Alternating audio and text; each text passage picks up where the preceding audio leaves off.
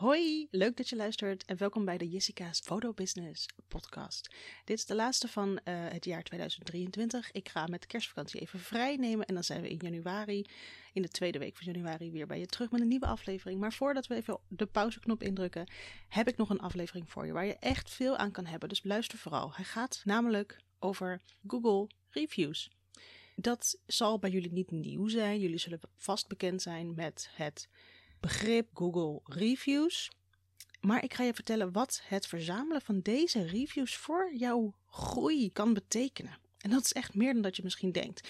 Ik ga je vertellen wat het inhoudt, waarom nou precies die Google reviews belangrijk zijn en een tip voor het verzamelen ervan en het volledig ik wou zeggen uitbuiten, maar ik bedoel eigenlijk het volledig benutten. Dat klinkt iets positiever. Het volledig benutten van deze Google reviews, zodat je er alles uit kunt halen en echt erdoor gaat groeien. Waarom reviews? Waarom hebben we überhaupt reviews nodig? Hè? Even terug naar de basis. Een review geeft potentiële klanten de zekerheid dat iemand anders blij is met jou. Het zorgt namelijk voor social proof. Dat is de proof dat jij sociaal bent goedgekeurd, om het maar even zo uit te leggen. Het is namelijk zo dat iemand anders, die bij jouw klant is geweest, zegt over jou wat hij of zij van jou vindt. En natuurlijk gebruiken we die alleen als iemand dat heel erg positief benadert. Uh, want de negatieve reviews, die plaatsen we niet, die lossen we op. En die hebben we eigenlijk het liefst gewoon niet. Daar gaan we natuurlijk alles voor doen om die niet te hebben. Die positieve reviews komen van mensen die blij zijn met jou, die ontzettend blij zijn met wat jij voor hen hebt gedaan of wat jij voor hen hebt geleverd. Jij kan natuurlijk prima zeggen: hey, ik ben leuk, ik ben goed en kom vooral bij mij, want dat is wat je moet doen. Maar dat is een beetje het WC Eend verhaal. Wij van WC Eend adviseren WC Eend, je kent hem wel. Maar wanneer dan iemand anders over jou zegt dat jij goed bent en de go-to persoon voor hetgeen dat zij hebben afgenomen, een fotoshoot of een, of een bruidsreportage, dan geeft dat de proof, de zekerheid dat het zo is. In deze tijden, waarin we eigenlijk altijd online zijn en altijd digitaal met elkaar ook bezig zijn, is het ontzettend belangrijk om te beschikken over een aantal goede reviews en om deze ook te blijven verzamelen. Waarom? Dit komt omdat wij heel erg onze keuzes zijn gaan baseren op hoe anderen de dienst of het product dat ze hebben afgenomen vinden. Denk maar eens na, als wij online een stofzuiger zoeken, dan gaan we bij bijvoorbeeld een Coolblue, ik noem maar de eerste de beste die ik in ieder geval zou raadplegen, kijken van nou, welke modellen zijn er, welke prijsklassen zijn er, maar ook wat zijn de sterren eronder, wat zijn de reviews ervan. Als ik een stofzuiger zie die ik op het oog had, vanwege prijs, kleur, geen idee, eigenschappen, maar daaronder staan meer slechte reviews dan goede reviews, durf ik het niet aan. Ik durf het niet aan om die stofzuiger dan te kopen en ik ga verder kijken naar een product waarbij ik wel de zekerheid heb dat ik een goed product koop. En natuurlijk hebben we nooit 100% zekerheid, want er kan altijd wat misgaan en dat is natuurlijk prima, maar die kans is daar een stuk kleiner.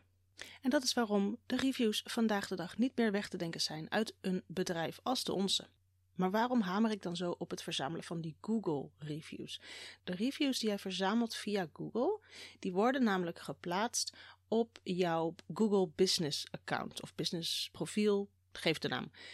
Wanneer je namelijk potentiële klanten hebt die gaan googlen op fotoshoot Den Haag, fotoshoot Maastricht, bruidsfotografie Eindhoven, dan is het de bedoeling dat jij omhoog komt. Als jij een business account hebt, kun jij die reviews laten plaatsen. Wat je daarvoor doet, is daar heb je een linkje voor, die stuur je naar jouw klant en vervolgens wordt de review die zij plaatsen toegevoegd aan jouw business account. Wanneer er dus gezocht wordt op bijvoorbeeld de zoektermen die ik net benoemde, dan kom jij als het goed is naar boven en dan worden die reviews ook getoond. Net zoals dat ik net zei over de stofzuiger, dat ik bij een stofzuiger met slechte reviews toch niet op aanschaf overga. Zo werkt het ook bij Google en alle zoekresultaten die daar naar boven komen. Je gaat toch kijken naar wat er wordt geschreven over deze persoon die jij op het oog hebt om misschien wat te gaan boeken. En daarom is het ontzettend belangrijk dat jij die reviews daar gaat verzamelen. Krijg jij een review binnen via de e-mail? Dat is heel leuk. Die kun je bijvoorbeeld op je website plaatsen, maar deze kun jij niet zelf op Google plaatsen. Dat moet echt de persoon in kwestie zelf doen. En omdat nog ontzettend veel klanten op zoek gaan naar een fotograaf via de zoekmachine Google, hamer ik zo op het feit dat je via Google die recensies binnen gaat halen. Google die ziet ook dat wanneer er positieve recensies zijn en dat mensen veel op jouw naampje klikken of op je website klikken, dat draagt allemaal bij aan de relevantie die jij als fotograaf hebt voor die desbetreffende klant. Dat brengt jou ook alleen maar weer hoger in de zoekresultaten. En daarom is het ook ontzettend belangrijk om dat via daar te gaan doen.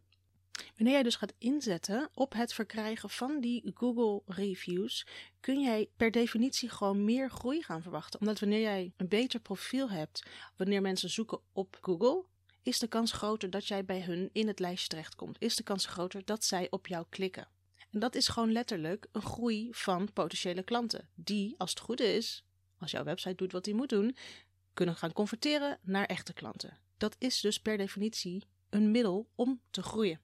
Wanneer je dit helemaal links zou laten liggen en jij vraagt bijvoorbeeld helemaal geen reviews of je vraagt ze alleen maar via de e-mail en je doet niks met die Google reviews, dan heb je de kans dat wanneer mensen zoeken via Google, en dat nogmaals, dat zijn er echt een hele hoop nog steeds, en zij zien op jouw profiel wat er misschien omhoog komt, geen sterren en geen reviews staan, dan zullen ze waarschijnlijk eerder gaan kijken bij andere mensen die dat wel hebben.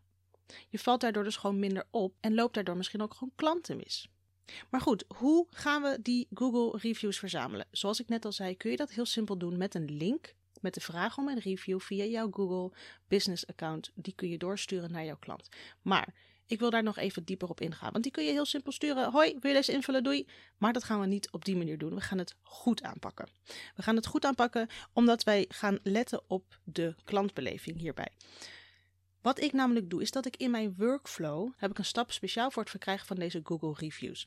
Wat ik doe, is dat wanneer de samenwerking met een klant volledig is afgerond, want ik wil namelijk ook dat zij hun desbetreffende album binnen hebben gekregen, pas na die oplevering, en dat is in ieder geval mijn keuze, als jij het anders zou willen doen, doe dat vooral. Ik vertel je in ieder geval nu hoe ik het aanpak. Na de afsluiting van die samenwerking stuur ik wel zo snel mogelijk, dus nog hè, op het moment dat ze zo vers zijn en het album binnen hebben en nog helemaal in de wow-factor zitten van wow, wat is dit een mooie album. En we hebben echt zoveel plezier aan de foto's die je hebt geleverd en het album is geweldig. Op dat moment stuur ik een mailtje met nog ter afsluiting van hey, wat leuk, dankjewel. Hoe bevalt het album? Ik wil jullie ontzettend bedanken voor jullie fijne samenwerking. Ik hoop dat jullie dit en dat. Een heel verhaal, niet te lang natuurlijk, maar een persoonlijk verhaal, echt persoonlijk, over de samenwerking die we hebben gehad samen. En dat je het, het, het ontzettend leuk vond. Een persoonlijk bericht dus. En daaronder vraag ik of zij mij kunnen helpen aan een review over hun afgenomen product daarbij is heel belangrijk dat je ook vertelt waarom dit voor jou zo belangrijk is. Als zij dat goed kunnen inzien, zijn ze namelijk veel sneller bereid om dat ook te gaan doen voor jou. Waarom zouden mensen daar niet bereid toe zijn? Omdat een review geven tijd kost. Denk even zelf na. Als je die stofzuiger dan hebt gekocht, die is dan vaak heel snel gelijk nodig. Je gaat stofzuigen, dus je hebt al een ervaring. Dan krijg jij een mailtje van Coolblue. Wil jij jouw stofzuiger bij ons reviewen? Dan geven wij je de kans om 100 euro aan cadeaubonnen te winnen. Dat is namelijk vaak. En toch doe je dat niet. Je denkt, ja, hé, hij doet het, ik ga weer door, doei. En dan krijg je nog een reminder. Hallo, wil je nog je review doorgeven, want je kan iets winnen. En nog doen we dat niet. De meeste mensen doen dat niet, want het is tijdrovend. Ook al is het maar heel even. Ze vinden het te veel tijd, ze moeten nadenken. Dus maak daarom echt duidelijk en doe het ook op een persoonlijke manier. Vraag aan die mensen: zou je mij willen helpen aan een review? Want daarmee doe jij X, Y, Z. Daarmee help je mij groeien. Dit is ontzettend waardevol voor mij, want bla bla bla. Maak daar duidelijk waarom dit belangrijk is voor jou. Daarmee heb je dus de meeste kans om een review te ontvangen van die klant. Als jij ontzettend goed je best hebt gedaan om een band op te bouwen met die klant, is de kans ook heel groot dat ze dat doen voor jou. Maar zorg dat je deze stap niet overslaat. Vervolgens zet jij dus die link voor het verkrijgen van die Google review in dat mailtje. En dan zeg je er ook bij: dit is heel simpel en kan op deze manier. Je klikt op de link, je vult je review in, klik op oké. Zo maak je het de klant ook heel gemakkelijk. Ze hoeven niet iets te gaan opzoeken. Jij hebt die link al staan en hoeven ze nog alleen maar op te klikken en te vertellen wat zij vonden van jou. Wat je nog zou kunnen doen, is de klant een beetje aansturen hierin. Je zou bijvoorbeeld kunnen zeggen: als jij een eigen review wil schrijven, is dat prima. Mocht je hulp nodig hebben, dan heb ik hieronder een aantal vragen die je zou kunnen beantwoorden. Denk dan bijvoorbeeld aan vragen van: wat vond je van onze samenwerking? Wat vond je het allerleukste aan onze samenwerking? Hoe vond je het eindproduct? Waar heb je het meest van genoten? Wat waren de reacties van je kinderen? Dat soort dingen. En denk daar dan even over na. Wat wil jij het liefst horen in een review? Die zou je kunnen meesturen zodat je ze nog een richting geeft. Zo maak je het ze nog makkelijker, want dat is heel belangrijk. Maak het ze zo makkelijk mogelijk. Vervolgens stuur ik die mail en laat ik het los. Wat ik dus heel vervelend vind, en ik weet niet hoe dat bij jou zit, maar die kans is heel groot dat het bij jouw klant ook zo is. Dat je gek wordt van de reminders of jij een review wil schrijven. Ik kan er niet zo goed tegen en ik gooi ze super snel weg. Tenzij ik echt, echt, echt verschrikkelijk overtuigd ben en echt ze iets gun.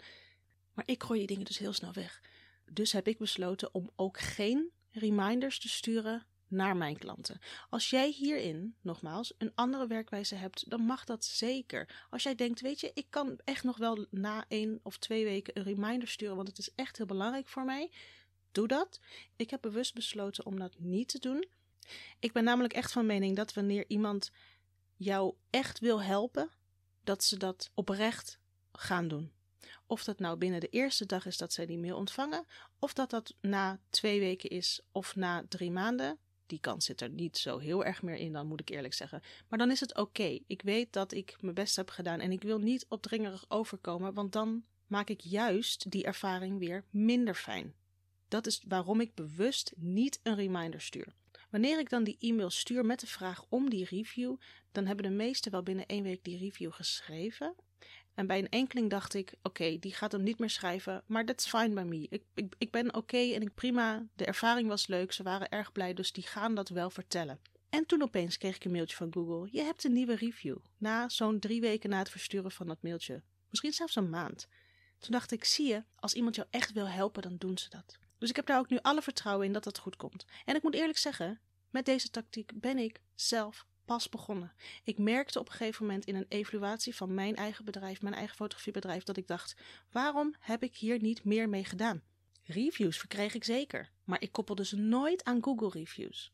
Dus wat gebeurde er? De reviews die ik kreeg, die zette ik op mijn website, maar die kon ik niet plaatsen op Google. Dat moeten de mensen zelf doen.